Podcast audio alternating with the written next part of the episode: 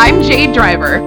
And I'm Cassie Petrie, and we are the co founders of CrowdSurf, a marketing, publicity, and artist management firm based in LA, New York, and Nashville that we started together in our college dorm rooms because we wanted to work with our favorite music artists. And now we do. And we want to teach you how you can do it too. This is How I Got Backstage.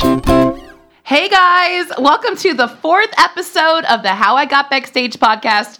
Seriously, thank you guys so much for all of your constant support. I love when we open up our Instagram and see you guys have posted about the podcast. I love all the DMs. I love all the questions. So, we want to get to more of you guys' questions on the podcast. So, this week, our question comes from Marie. She is on Instagram Instagram, like Eben, because she loves Eben. Instagram Oh. at just Eben Things. And she asks, What is the least favorite part of your job, but what makes it worth it anyways? Ooh, Yeah, that's, think, that's quite a question. I think we may end up having very similar things we don't Okay, like. I don't really have something in mind, so I'm, I'm very curious as to Oh. what you're going to say. Finances.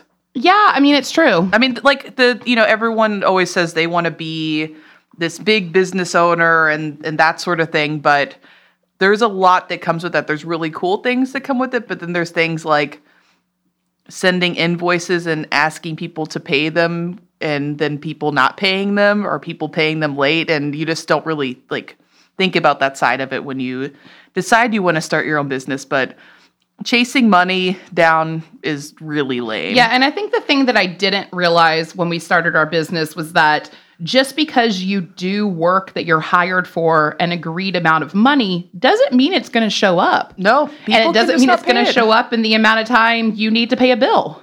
Yes. So you know what will show up? The eviction people from Wells Fargo. yes, they will They show showed up. up, a long time ago, but they showed up. And it was literally because I had a car and we were maybe four years into CrowdSurf.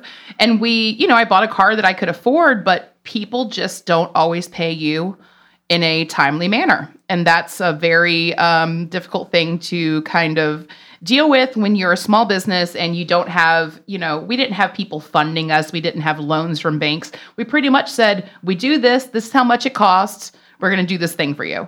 So, yeah, that was definitely the hard part. But I'd say that now what makes it worth it is everything. yeah, I mean, I think You for me, you know, make what makes it worth it is being able to have the the freedom. Freedom's do- a big part of it. Yeah. yeah, the freedom to w- work with who we want to and to work on what we want to, not have you know somebody overseeing every move and and um, every decision that we make. I, I we we really love being able to be decision makers and having that freedom. So that's that's literally the price of that. Yeah, because it's it's great because we actually get to say, especially now after doing this for over a decade, and we have made a little more money, saying, you know, I don't believe in this, I don't want to work on it, or I'll do this for you at a cheaper rate that you can't afford because I really do believe in it. So having that freedom that if we worked for someone else we wouldn't have definitely makes it worth it, and the freedom to grow and do new things that we're interested in as we grow and expand our company.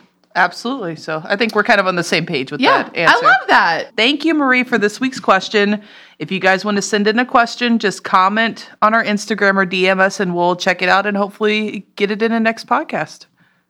Okay, I'm actually really excited about our guest today because, first of all, he's a guy and it's been pretty girl boss around here for the last few weeks. It has been. This will be our first male uh, guest. Yes. And also, we've known this guy for like a decade, and I'm also a little worried because he knows way too much about us.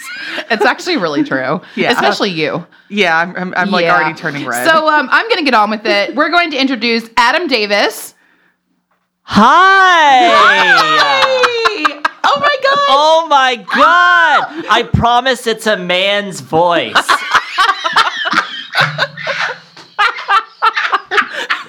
Adam, you're more of a man than other men that I've I've known. You know what? I have learned more about being a man from you two Wow. than I have most other men. That's amazing. I actually take that as a big compliment. You should. Men suck. Yeah.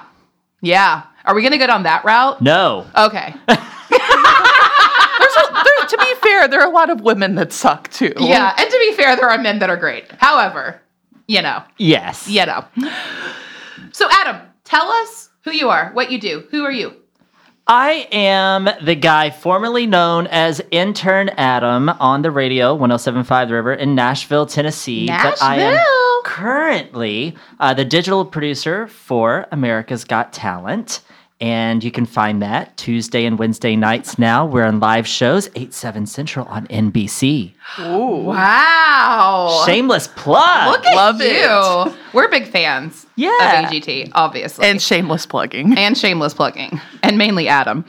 Um, so, but Adam, we always ask people first to answer the question how you got backstage. So, kind of start talking about, and I know that you work now in television, but there's, there's obviously a lot of music still integrated into that and entertainment all over.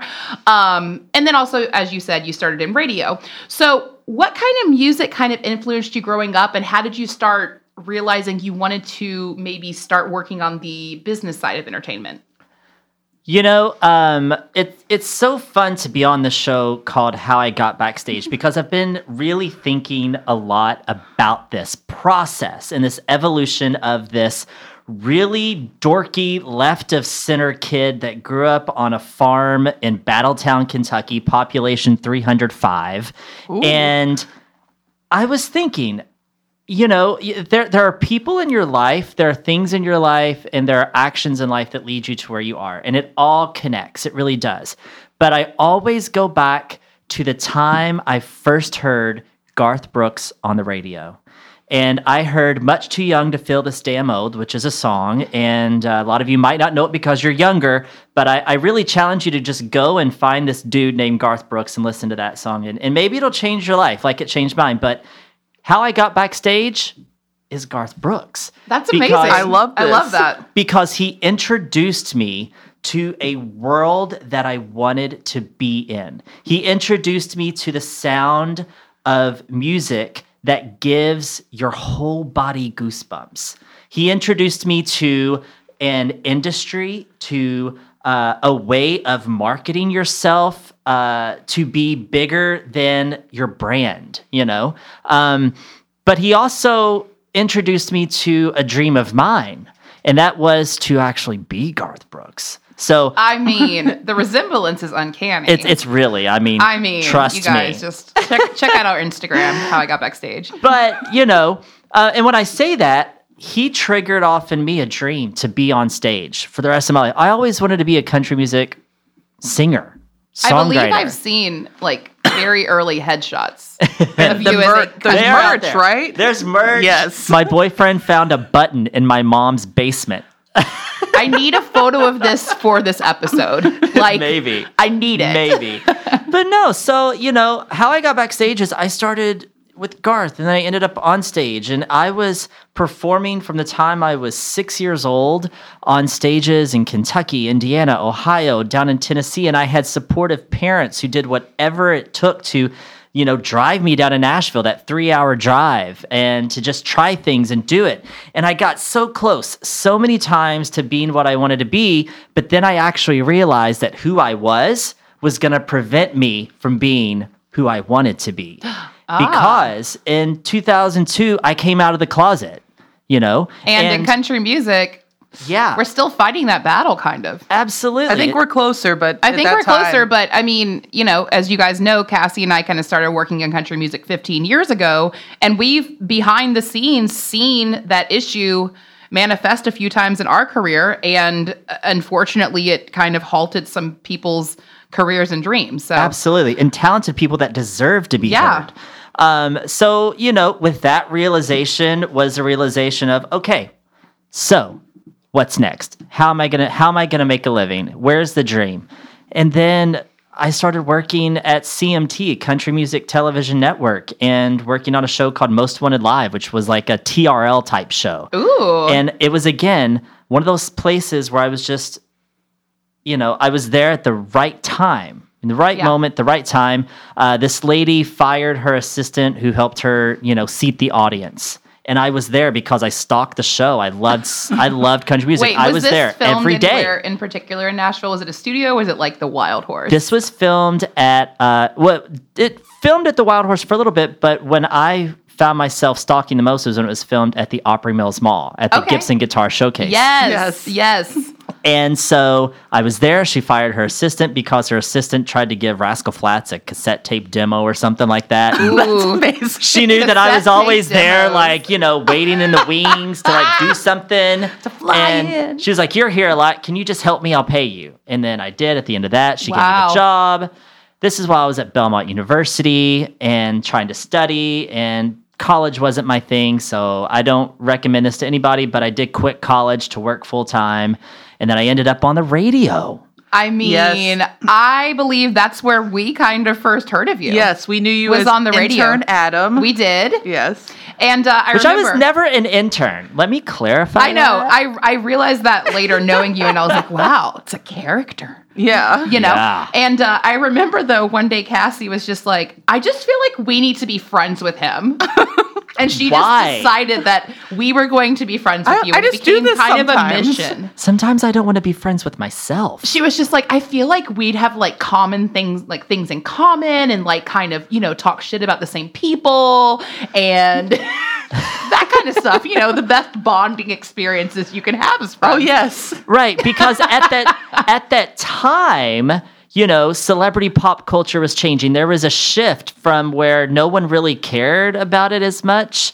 and then all of a sudden you had blogs like Perez Hilton out there Yeah. calling everyone out. So there was this big pop culture moment in the early 2000s that that made being a mean person and I use this word very loosely, cool yeah you know, made celebrities out of people who just were mean people. And then so you had that trickle down into like on air radio programs that we were on. Yeah. So then it was sleaze, it was all kinds of moments. And, you know, 2006, 7, 8, 9, some of the biggest pop culture years of, Yeah. of our lives. And I think know? that's when like the internet kind of I don't know, like internet headlines started exploding in general, like people googling and like celebrity mo- news cycles moving quickly was it, it really all changed in that era. It really did. You could start a new cycle with something, and then you could end a new cycle just as quickly by doing something else. Yeah. Or having one Yeah. of your friends do something, or throwing another friend under the bus.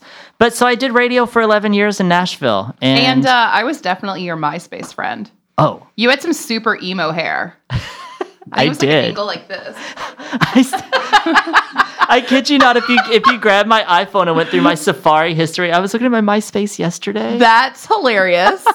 because I Wait, still let's all look it. at our MySpaces and see what our last top eight was before Oh my we God. stopped changing. Can you them. still view a top I don't think eight? Yeah. you can see it. No. No. It's like a conf- different format now. I remember I had this friend who was in charge of Miley Cyrus's uh, MySpace page, and he put me in her top eight, and I was like the coolest, I mean, I think I, know exactly have who that guy is. which is why he's not getting a name shout out. Lead driver. it's still there. Oh no, my top eight is here. oh no, Really? Is it? Yeah. Okay, wait. Pull yours up, Cassie. How do you find it? Oh I my just god, went to my page. my top eight is there. Do you just do like So this is my top myspace.com eight. like slash your name? My mom, my dad, since forever, Family Force Five, Fall Out Boy, and my best friend Jessica. And That there's two that don't have photos. I don't know what they are. I guess they oh. deleted those pages. Oh wow. Oh, Bryn, our friend Bryn. Oh, I love Bryn Black. Bryn's the best. And Crowdsurf. So actually, my top eight hasn't changed like too much. yeah. Why? How come I only have a top six? That's what mine did, and I clicked on it and they came up. Where did you click? Like the the box. Click Help the a box. digital producer Yeah, person. click the box. oh. Wow, there are some amazing photos on here. A lot of them of Cassie. I only have three. I have the Click Five, Big and Rich, and Josiah. Um I'm really upset I can't even see it. It says Rocco Castellano. Oh, that's my friend Mikey. Oh. He thought he This was came up on mine. I don't know what's going on right now. I don't either. I don't either. Whatever. Top eights. You guys are my top eight right now. Aw, Thanks. thank you. You're welcome. No, so radio then turned into uh, an unmotivated uh, decision to come out to Los Angeles after I left radio. I think you and Cassie kind of came out to Los Angeles at the same time. Right. And then Yeah. Cassie was the reason I came out to Los Angeles because um, when I left radio, I was just kind of sitting around and she was like, hey, come out here and help me because she actually has one of the biggest hearts that She does. I Oh, think no. Is in the digital sphere. Oh, Yes. And so I did. And then I slept on her couch with like a lot of pizza boxes. Oh, that every couch night. was oh disgusting. that apartment God. was that apartment awful. was horrible. It was horrible. And there was this kid, like the Tarzan. Tarzan, that ran, it ran above, and you could hear everything this kid did in that apartment.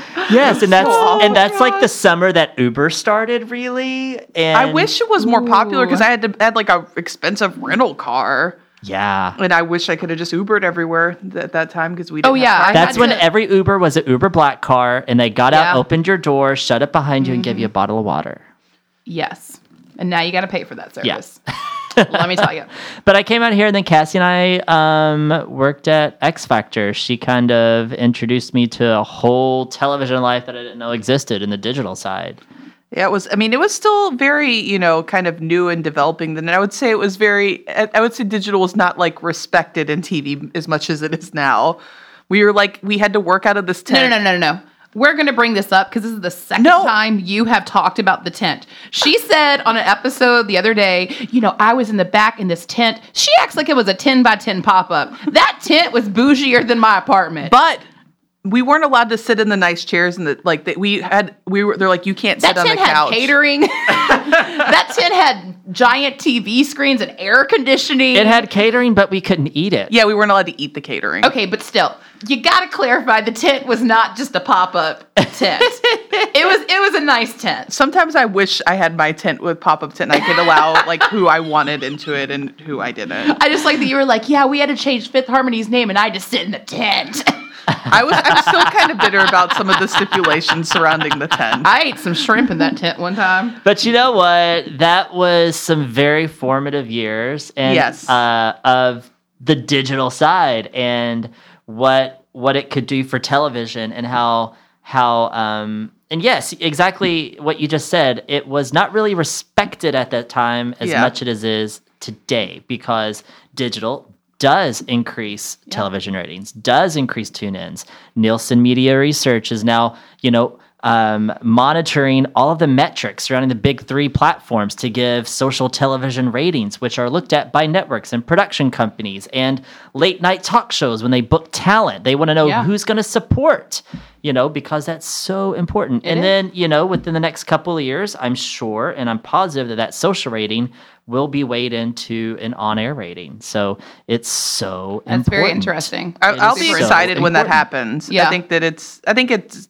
It makes sense, and uh, it was just kind of hard to you know fought to be heard on certain things at that time. So it's it's cool to see that it's evolved and that we think it will continue to evolve. Absolutely. I mean, the industry is only going to evolve more. Do I think television is fully ever going to go away? I don't think so. No. No. I don't think television can be replaced because it is one of those outlets. It is a media that is so um, well put together. You Yeah. know, a lot of times digital doesn't know how to be put together. That's Yeah. one of our um, double edged swords. Yeah. It's so big that sometimes we can't put it together correctly. We don't know how to monetize it. We don't know necessarily um, the proper pay rates for people in digital Mm-hmm. when they're hired. You know, um, y- you you pay for what you get. Yes. Yeah. And also, I think that, you know, we live in a, in digital content is king or queen or whatever you want to say content is. And television is a great piece of content, is what it comes down to. Yeah, And I just think, it's just so easily digestible. It it really is. And the the greatest the greatest thing about working for America's Got Talent is that I have bosses on all sides and all production companies that truly believe investing in digital is absolutely key to sustain another season Yeah. to sustain you know hopefully another 13 seasons this is a show that's still pulling in 13 14 17 million people watching it you know and on youtube already uh, one and a half billion video views for this season Wow. so you know it's just one of those things where when you have people that believe in it and help you make it work you can help the life of the product you're working on You truly can. And do you, how have you seen kind of digital change? So, how many seasons have you been working on AGT? This is my season 8, 9, 10, 11, 12, 13, 6. Oh, wow. season. So, how do you, how do you feel you've seen the digital influence change perhaps the results of the show over the past six years? Oh gosh. Um whew, for results, how digital has changed that. Um you know, I don't know necessarily that I can say that digital has changed results because at the end of the day, it is all about the talent. Yeah. If you don't have the talent to be on America's Got Talent or on a show that has voting for it, Mm-hmm. Yeah. that de- you know determines an outcome of who's the winner, then you're not going to be voted on. You know, True. you can be a social influencer with an okay voice and come on the show and gain a few thousand more or whatnot. Um, but who says that your fans and Middle America or the Eastern Seaboard voters are going to vote for you? you It's know, true. And I people mean, tune that- in yeah. to see talent. They want to see something they've never seen before. We have that conversation a lot about songs and radio. You know, it's got to be a great song. It can't just be that you have bazillions of followers and you don't have the art to back it up. So Mm-hmm. totally understand that uh that situation. We just with it the a lot. product in, in general is important. You can, you know, even if a product at a store, if it's not a good product, it's going to eventually not be able to be sold anymore. Like, no. I think that relates to so many things that, you know, um, so many people work so hard on a song.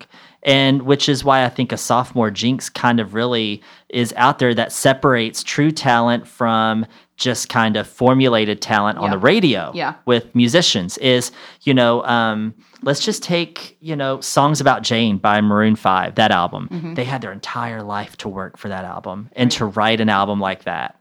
And that was their real big first album Yeah. in mainstream. And it was spectacular. And then the follow up album, that wasn't as good, you know, because they felt like they needed to rush to get something out. Mm-hmm. Yeah. To, to, To you know, play the the business game of it. you yeah, know? to strike while the iron's hot Yeah. or something like that, you know. But you know, it didn't have that whole lifelong span of writing for that Yeah. release. Do you know what I think is one of the most brilliant albums in terms of songwriting that I think has been released in like a in this century? fr- In this century, I'd Um, love to know. Fearless, Taylor Swift. Uh, yeah, You I didn't give me time to have a bad with that. answer first.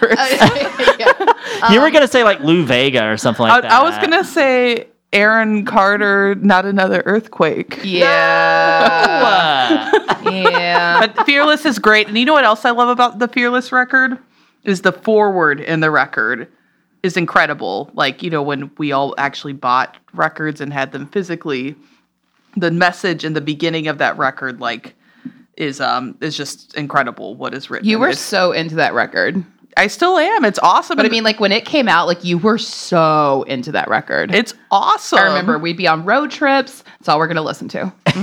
that's because it was good. and I think because like I'm five years older than you at the time, it was a little young for me. Yeah. And that's all she wanted to listen to. right. Like all, over and over and over and over. I remember we were going to Atlanta. And you're like, no, we're not going to listen to the band we're driving four hours to see. We're only listening to Fearless. but yeah. I think that you feel the same way about Fall Out Boys. oh, Thanks I for the memories. hundred percent, hundred percent agree. You know what I would like to see your listeners do Hmm. is to go and just comment on like your latest Instagram Uh-huh. post or something like that, like what album they think is one of the best written albums. Yeah, would love to read those. Yeah. Because I I love learning about new music, and I think Yeah. that this audience is going to introduce me to some new and stuff. And it's always great when it, even if it's an album that's a few years old or 50 years old but to find albums that really respect the art of track listing and the art of putting an album together not just putting songs onto a disc or onto itunes but putting an album together throw it back to Garth Brooks because throw it back to garth brooks He always said this in 1996 on stage at uh, in Dallas, in Dallas, Texas. He was filming his first ever television special,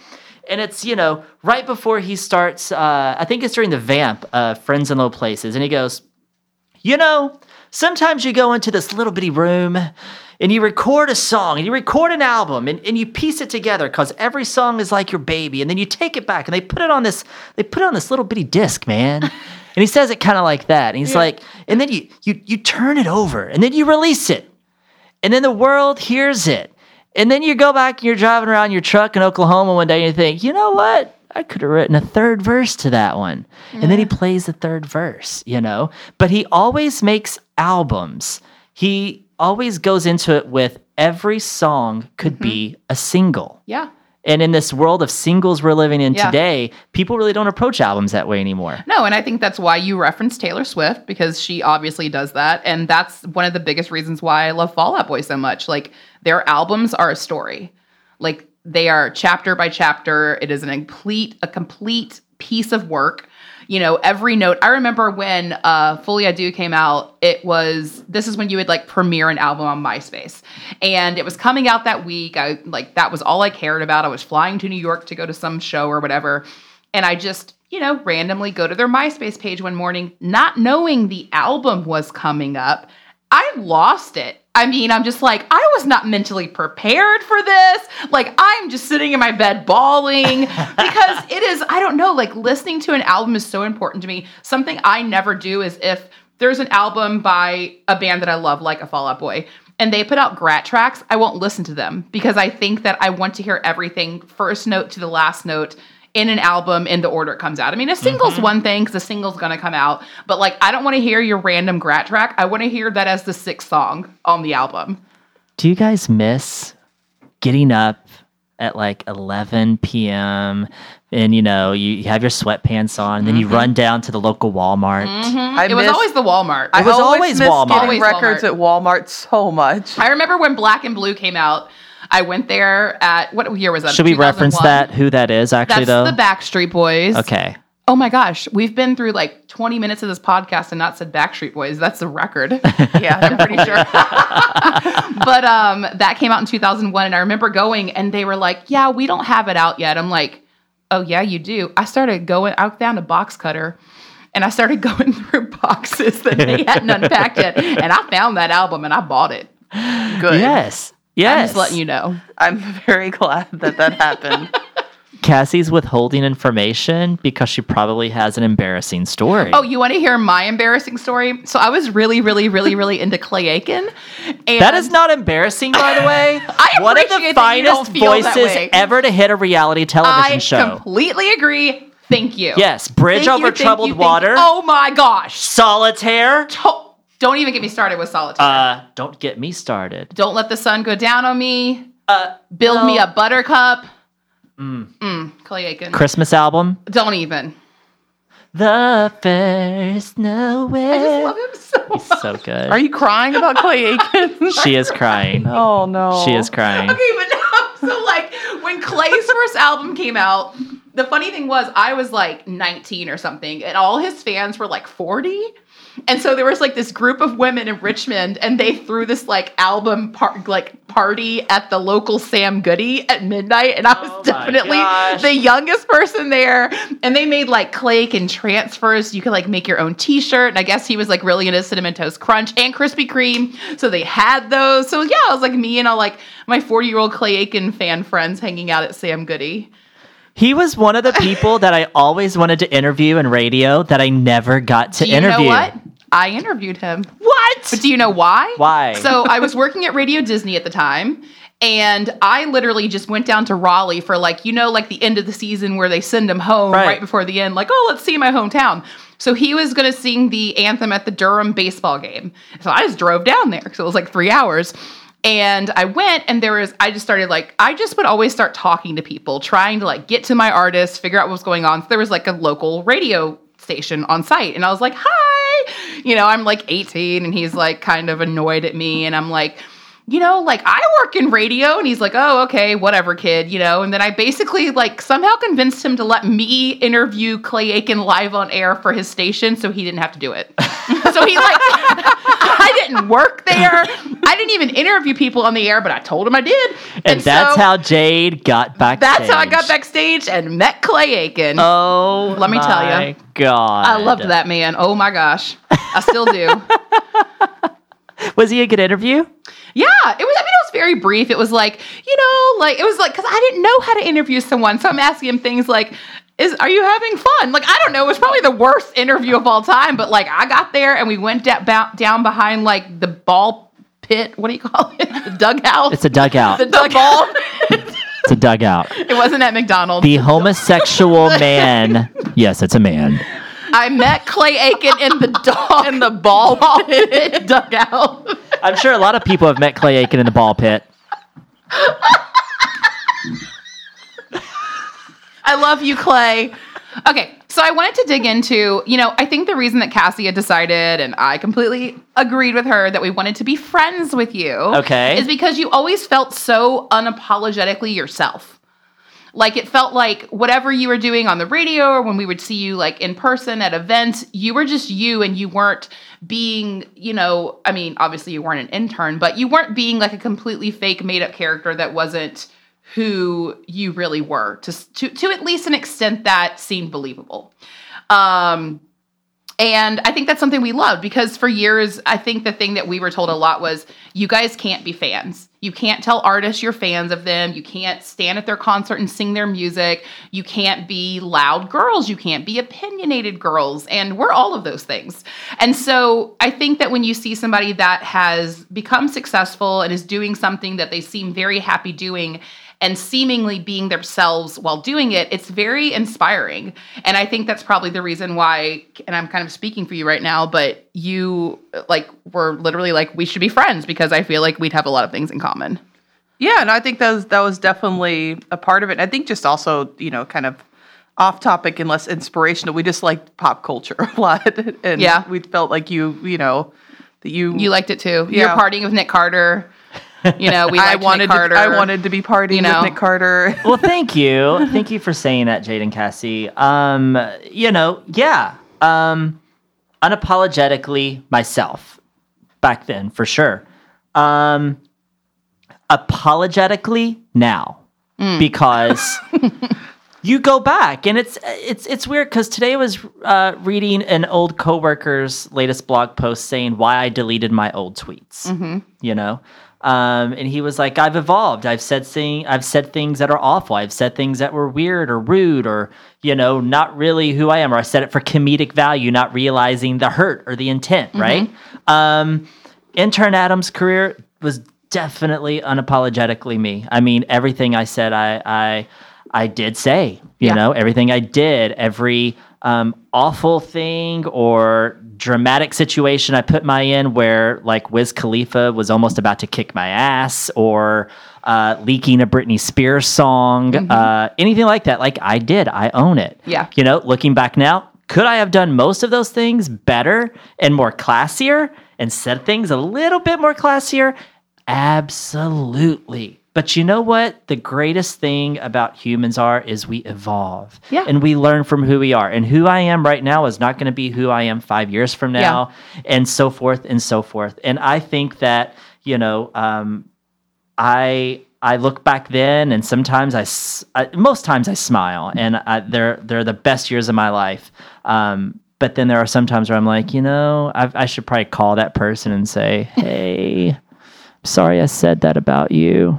Sorry I did that. You know, But do you feel like just like in general, without getting too personal about things you may have done or said, that you pretty much stuck to yourself and built a career around it? yes, Yeah, Absolutely. And That's, that, that's that's awesome. That's amazing, and I just want the listeners to understand that like you can be yourself, and that there's always going to be somebody who doesn't like you and somebody who doesn't agree with your views or the fact that you talk too loud or the fact that you talk too soft or how you dress or who you love or who you hang out with or what you say on Twitter but it doesn't mean there isn't somebody that will love all of that. Absolutely. And that's the greatest thing about unconditional love, too. You can find that while being unapologetic about who you are. But um, it's it is sad that so many people, especially women and women of color and people of color, are told that they're too loud or that they shouldn't have these opinions or they shouldn't be strong or they shouldn't be firm or they shouldn't be,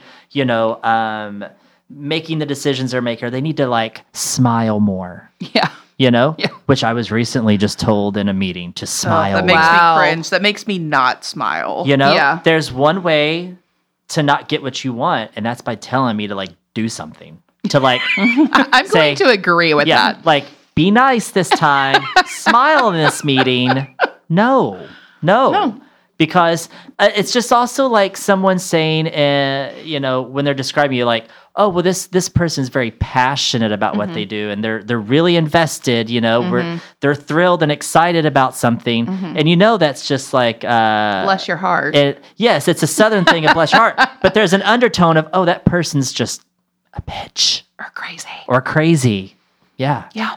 And but I mean, I think it is amazing though that we've all had opportunities and we and we take those opportunities and we do choose to at times at, at as many times as possible maybe not be unapologetic but be true to ourselves mm-hmm. and that we've all i don't think any of us are sitting in any of our positions being fake more than not you know, or any amount of time really to please someone and to make them like you and to do X business with them. I think that at some points it may be stronger than others, but I think that all three of us in this room have definitely had many experiences in our career where we did something that some people might not have liked and might have thought didn't make us the best candidate for a position, but somebody did Right. and I think I think I just want to really portray that you're gonna if you I always say you do what you do and you do it well, somebody's gonna find you that clicks with you. If you do it with conviction, Yeah. and you do it, and you might not have the most self confidence, but if you walk into that room and you say it with with true passion, Yeah. and you say it with like true confidence, there's someone out there who is definitely going to take take what you can do and, and elevate that with you. 100%. Something I think I've loved watching Cassie kind of do in her life, honestly, because when I met Cassie, I was 23 and you were 18, right? Yeah. And so, granted, at 18, I was a different person than I was at 23, and I had had five years of schooling behind me and being in college and and having professional jobs outside of high school. And Cassie was 18, and when I met Cassie, I would have considered her a quiet person, and I think still like she is. She can be a quiet person, but I also know she can be a very loud person and she can be very funny and she can do very amazing, random, hilarious things. But what I saw her do was, you know, I knew her personally and knew she was funny and we had the loudest, funnest, you know, times of our lives together. But I saw her in her professional life make a point to say, I don't naturally speak up and and kind of feel confident in that realm and I watched her over the years, especially her younger years, make herself learn to do that and feel good about it. Yeah, I mean that was you know that's something that's always been really hard for me is uh you know just having uh, not I'm not going to say having something to say, but I I I've, I remember like in high school if I had to do a presentation like I would get like short on breath. It was terrifying for me. Like I I, I remember like uh, doing the thing where like you can't speak because you like lose your Yeah. voice like that. I I was terrified of public speaking and um i really kind of you know taught myself like if i want to do it i have to do i have to be able to i don't have to be great at this but i need to be able to have a certain level of ability to be able to you know speak up and talk in a meeting and uh, you know i still have problems with it i went to a dinner earlier this week with a bunch of like you know i was the youngest person at the dinner with a bunch of music industry people that i respect and it was hard for me because everyone is older than me, so I don't necessarily have a lot in common, and I really respect them, so that makes me nervous. And I almost didn't go because I'm like, I'm not gonna have a lot in common. I'm not. I'm gonna feel uncomfortable. And then I was like, you know, like I we're always fighting to like have a seat at the table, and I literally was given one. And Yeah. if I don't go and try, then what's the point of fighting for like, uh, you know, young people and and women having a seat at the, the yeah, table? and for for like a week you were like I'm I just I'm not to go. And I kept saying, "Well, I think you should go." And I was so happy the day that she said, "I'm going to go tonight." I was like, "Good. I think you should. I think you should go." And exactly what you just said. Like you you have the seat at the table, you're able to stand up for the things you believe in, and you have plenty to say. and and it's um and it's it's not even like that and that the person being at the table that is who I am. It's my fears mm-hmm. preventing me from being who I am, and I think mm-hmm. that sometimes people confuse their fear talking with being who they are, mm-hmm. and I think learning the difference between like who you want to be and what you're scared of are, is a very important skill. And I bet those men at that table left learning more from you than you left learning from them. I mean, I think I learned a lot from them, but I hope that I, you know, that we learned, you know, from from each other. I think I have a different perspective, and I, I felt inspired leaving that dinner because I felt like I learned something from like that generation of like people that like mm-hmm. we don't see a lot in our generation about like just talking to people in real life and knowing things about their life and personally and we just I just don't see that a lot in my my age group and uh, Yeah. I l- kind of almost felt like a responsibility to like try to bring that to people my age in a sense. And now look at you. You're having your own podcast. Oh yes. Her own podcast. Podcasty. yes, podcast. I think we need to make a t-shirt. Hashtag I think so. podcast. Can it be like a like a pea with, with my face? a on it? pea like, a vegetable? Yeah, like a pea pod No. No. Not at all. with my face. Okay. See, I was gonna say something like so, like you know that I respect you and that I love you guys and all that stuff, but I can't do that after talking about a pea pod. I mean a pea pod. and that is Cassie. like that's Cassie. I love it when like we're in like a really serious meeting and then like or like a call. I'd say a call is very common. And then we hang up the phone and she just says something like that about a pea pod. I don't know. I just very Cassie. no, I, I- I think that that it, it needs to be said, and and um, it's been a while since I've even had a, a chance to see you guys, and together at that, um, you know, you guys, you you girls, you ladies have done powerful things in an industry, and you have built something from where you have a car repossessed to what you have now, which is just a conglomerate, a a massive, massive, respected, you know, dialed in company. And you are working for your idols and not necessarily even working for them. You're working with them. Yes. And when I say working for, I don't mean in, in the negative sense of like, oh, I have to do that for them. You're working for them still as you did when you were teenagers, creating Xanga accounts to spread the word about a single for your favorite bands. Yes. And you guys have not allowed yourself to lose sight of that one core things that make you exactly who you are, and that is being a fan. You can be a fan and you can be a professional. You can be a professional and still be a fan. Amen. yes. Amen. Fan is not a dirty word. Not at all. you know and it's so and it's so weird how many people especially when we were really starting out in this industry would tell us that it was you know i think that honestly i think we've done a lot to bring respect to fans and i think that's something i'm most proud of I mean, look at who you have working for you. You have a great staff. Let's not forget them. You ladies are who you are today still because you can't have your finger on every project and know the ins and outs of the no. everyday life.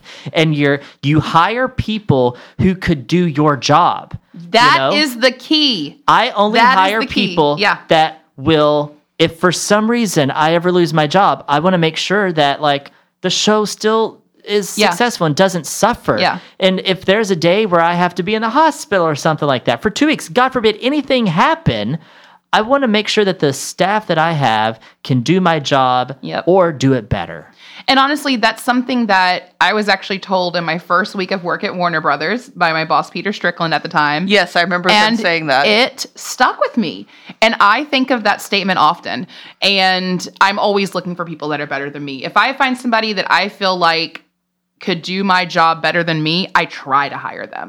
but but but it's really hard I think for a lot of people to mentally get to that point. Yeah. It takes a very big level of self-confidence in your value in a project Mm-hmm. and like just maturity and and security in yourself to to feel that way. I think a lot of people oftentimes like don't want to hire people as good at them because there's they, they don't want to feel like that they're not valuable anymore. But I think that No, when you- true. And I think it goes into, as we talk a lot about, into even giving credit to people that are working with you. and, and giving credit is a very a very big sign of like leadership and and maturity and a lot of a lot of people never get there in their entire career Right. I mean, if one of my staff does something amazing, they're going to get the credit Yeah. in a report back to my bosses. Mm-hmm. You know? Yeah. That's it. I mean, I'm it is. constantly with even people like the Backstreet Boys, who are like my favorite band ever, and they'll say, "Oh my gosh, I love this thing you did," and I'll say, "Well, no, this person did it." I say that all the time, and like the thing is, there was a time where I thought if I said that, I would look less valuable, but I realized more recently, if I say that, I look valuable for hiring somebody that can do something great. Right. And it takes it takes a lot of confidence to be able to understand that and see it in that way. And then the word of managing those people, the word that I always, you know, and still suffer with sometimes, I'm sure we all do at this table, is delegation. Mm-hmm. Delegating something to someone and Yeah. giving them your full trust in it, right? Mhm. To where you've been so used to doing it all the time to hand something over. It's a vulnerable situation. I think that's probably the hardest thing that I ever had to learn was Yeah. how to delegate and Cassie as well. Like it's okay, well I know I can do it fine, so I'm not going to teach you to do it. Yeah, or I, can know it's do it going to take you an hour and it'll take me 20 minutes, yeah. so I'll just do it because it'll be done yeah. faster. Yeah. And it took me a very, very long time to understand that if I put the effort into training the people around me to do work as good as I believe I can do it, eventually it's going to save me a lot of time. and I need that time because I'm sleepy a lot. I am sleep. I'm sleepy now. Are you guys too. ever exhausted? Oh my gosh, this whole Yes. week I feel like I've been exhausted. I think I've woken up every day at like nine. I wish it were 9 a.m. I mean, me but I'm just saying, up. like I usually wake up at like six or seven, and I feel like all this week I woke up at like nine every oh, day. Oh. I thought you were complaining that you had to wake up at no, 9. no, no, no, no. I just feel like I this whole week I've been so exhausted. I've just been sleeping like It's later and because later it's so every day. hot outside. It is. It's very hot in LA right now. Yeah. But I think, you know, this is actually something that we wanted to talk about was, you know, how sometimes it's just non-stop Oh, in, true. in our in our worlds. And some days are hard and you get burnt out and it's uh you know, working in entertainment is not easy. um it Oh, it's definitely not easy. Yeah, for It's not. I think you and I recently, within the past couple months, uh, I was driving on the 405 and I was stuck in traffic and I was heading to a person's house to do some social activations with them. And I called you. I was like, I am just exhausted. Like, I just Yeah. feel like today is one of those days I want to pack up, Cassie, and uh, I just get just a farm. Yeah, I want to get a farm back in Kentucky, and I just want to go there, and I want to become a realtor or just play with my pigs and ride a four wheeler. I don't know. I mean, I would come play with your pigs. I really don't want pigs. it was the first redneck thing that came into my head. I mean, I get it. You know, there are definitely days like that. And I think I think to me like the worst is I tour a lot with bands on buses, you know. And when you get that exhaustion during that, it's even harder because you can't get away from everyone.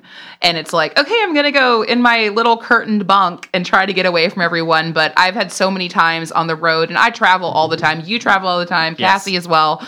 Um, but you're just like, I'm just going to a lot of times I'll get to a point where I say, I'm supposed to fly home tomorrow, but I'm going to stay an extra day in this hotel because I need to do nothing. Girl, there is nothing better than being a Delta Diamond and being able to change that flight whenever you want for free. Mm-hmm. That's why I fly Southwest. but I think that if you had an alter ego, it would be Delta Diamond. oh my god, that's my drag queen name. yes, Truly. hundred percent. That needs Oh my to. god, This needs to happen. I feel the Tanya Tucker version coming on right now. Delta Diamond. yes, honey. I just laughed so hard at that. I met my stand goal and I didn't even stand up.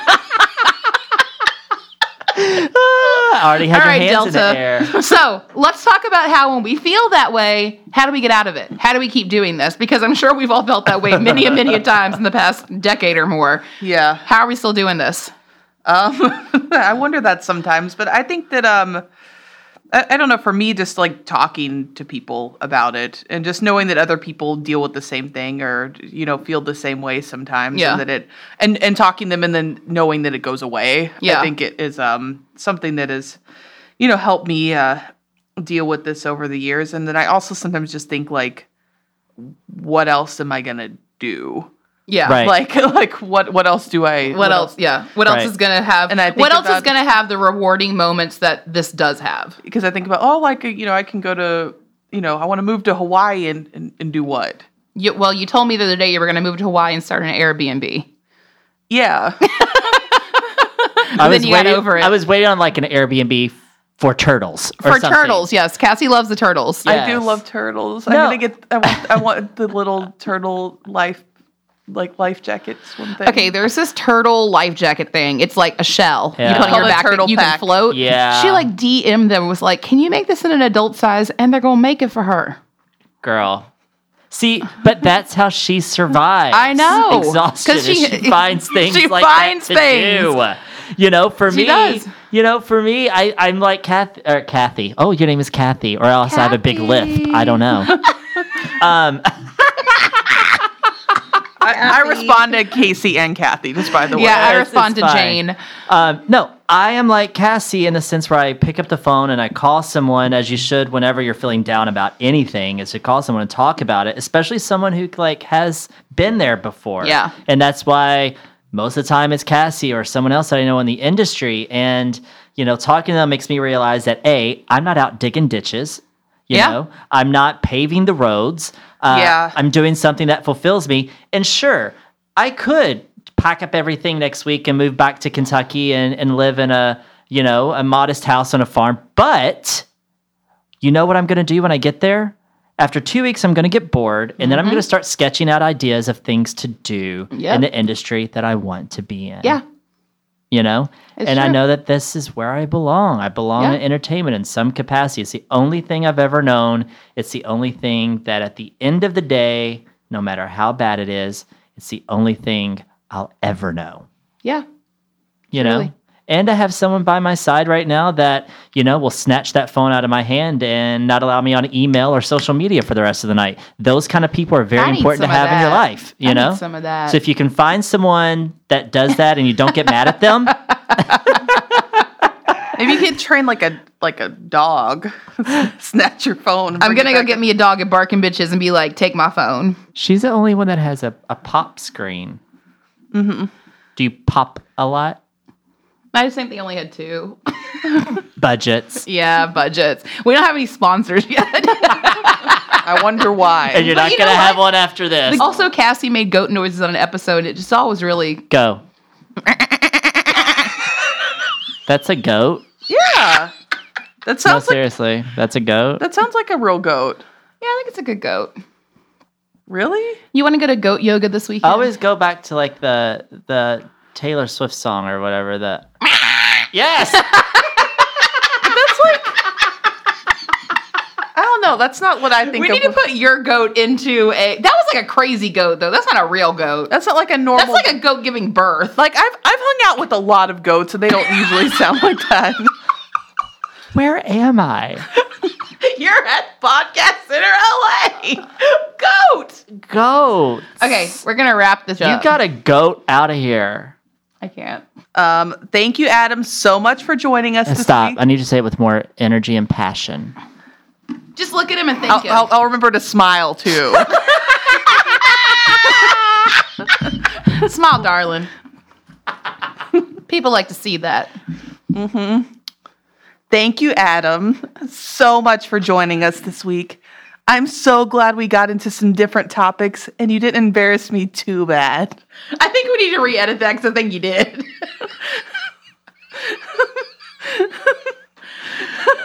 Cassie's trying to thank Adam, but we're all about to pee our pants because we're laughing so hard. So that's what's going on, and we're going to end this thing. Next week, we will actually have three guests Carrie Seavey, Maida Herron, and Kristen Stanford, better known as the Why Don't We Moms of Daniel, Zach, and Jack. I cannot wait to chat with these ladies about being moms behind the scenes and hear all about the journey they've been on for the past two years with their boys in Why Don't We. It's going to be super inspiring and also super, super funny. Yes, it is. I love Why Don't We? And I love you guys. And thank you so much for having me. Oh, thank you. We really appreciate you driving out to Mexico to do our show. Yeah, Cassie told me I was going to Manhattan Beach Well, and I had to go like at the 30 minutes past pretty it. much, yeah. yeah. Yeah. So it's fine. So, she's she's really not good in with and on the directions. corner, so. I'm actually really good at maps. You're also really good at like lying to people to get what you want. She's also really good at yelling at basketball players from courtside seats. I've heard about that. specifically Blake Griffin back in the day She when he loves played some for the Blake Clippers. Griffin. I Yeah. hate that he's not on the Clippers now. Yeah, you were like a really big Clippers fan for like a year, and then you never before or after have spoken of basketball again. Yeah, because he left. Can you practice screaming LeBron for me since he's now an LA alien? That's just too cliche. Like a goat. No, it's just, Oh my god, I'm so sorry, sound engineer. it's just I'm just I'm it's it's too normal to scream at Too LeBron. basic. Too basic, bitch. Yeah, and not even basic. I just it's just not me. Okay. It's just not me. Okay, Cassie, wrap it up. Okay. Thank you. Thank you guys so much for tuning in again, or if it's the first time checking us out, Thank you for listening for the first time. We really hope you enjoyed it.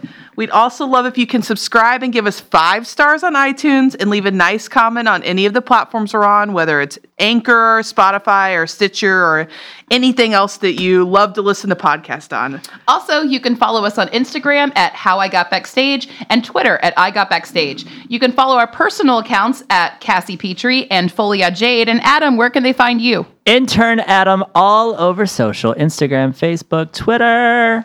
That's Do it. great. Do it. Will you follow back? I'm really bad at my personal social media, which is a, a, a completely different can- topic. Give them the give them the ones you work on. I think that's interesting to watch, considering talking about what you do. yeah, at AGT. There you go. All right, guys. Thanks for listening. Bye. Bye. Later.